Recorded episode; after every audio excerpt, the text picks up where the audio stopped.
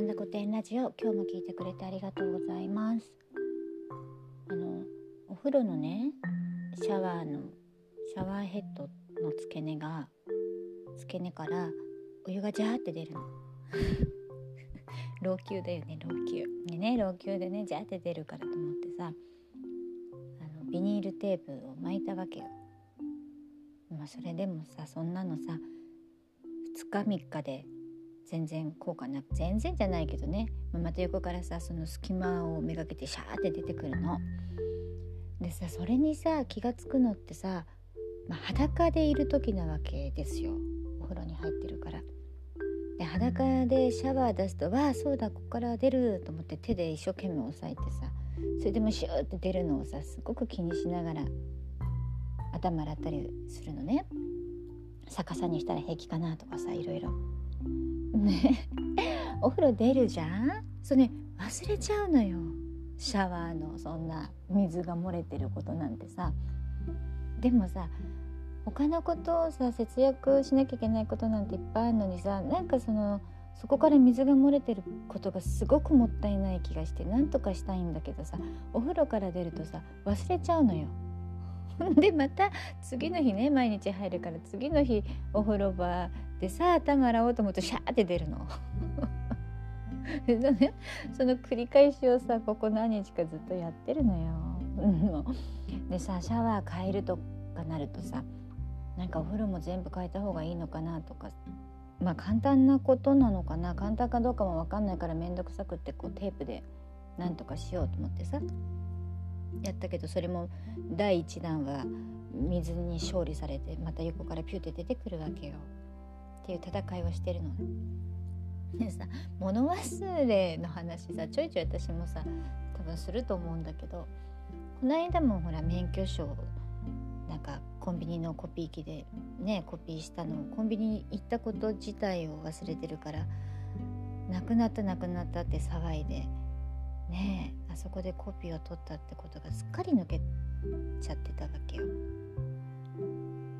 物をさ忘れないようにと思ってさ最初ピアノとかね。ウクレレとか三味線とかハープとか。全部音楽だけどね。その始める始めたじゃない？ねもうすっかりそれはさあの楽しんでやってはいるんだけどとはいえそんなことを毎日さ小さなボケをいっぱいするわけ。でね物がねなくなるのなんてもう日常だからねうちはハサミさんを登場させあハサミさんって知ってる？あのねシザーハンズみたいにさバッファローマンみたいにハサミをシャカシャカシャカシャカしながらねハサミさんハサミさんなんとかがなくなったんですけどどこにあるんですかってお願いすると出てくるの。ハサミさんに聞くと。っていうのがね。というやり方が探し方があってねたまにハサミさんの力を借りるんだけど、まあ、そしたらコンビニに忘れたとかさそもそも家にないものに関してはさ出てこないわけいくらハサミさんでもさ、まあ、思い出しはするんだけどね。うん、もうさ怖いよね。こう忘れ物をしないために指を使う音楽をやってもそれでも忘れるんだから。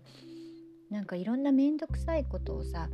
あえてあえてやっていかなきゃいけないってことなのよ。つまりさこの間話した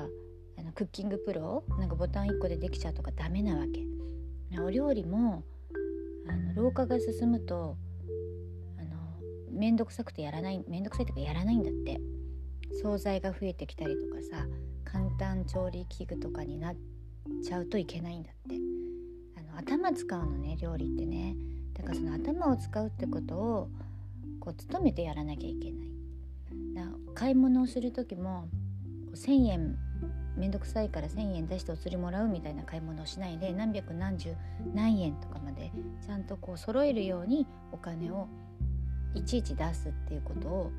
やった方がいいでそれ聞いてからねやるようにしてるんだけどね、まあ、私小銭の中にねあの銀貨しか入れたくないから一生懸命あの5円とか10円とか入ってくると出そうなんて思いながら使ってますよ。うん、なんかこう階段の方がさいいわけでしょ？要はエスカレーターよりもさ。ね辛いよね。なんかその楽になりたいのにさ楽にするとさ物忘れちゃうから体って使った方がいいってことだよね。だからさ 5G とかやばいらしいじゃん。なんか体にさ。高齢の人のために楽になってんのにさそれ使うともっとボケが増えるってさなんか悪循環だよね。うん。とそんなねシャワーから水が出てる問題からちょっと話がずれちゃったけどもちょっとホームセンターに行かなきゃなでもさそんなことするならやっぱりまるっと浴槽を変えてしまおうかと悩んでるんですよ。お金かかるからね。100万とかかかるんでしょ。ねちょっと値段を見ていきたいと思ってます。暇だから。今日も聞いてくれてありがとうございます。また明日ね。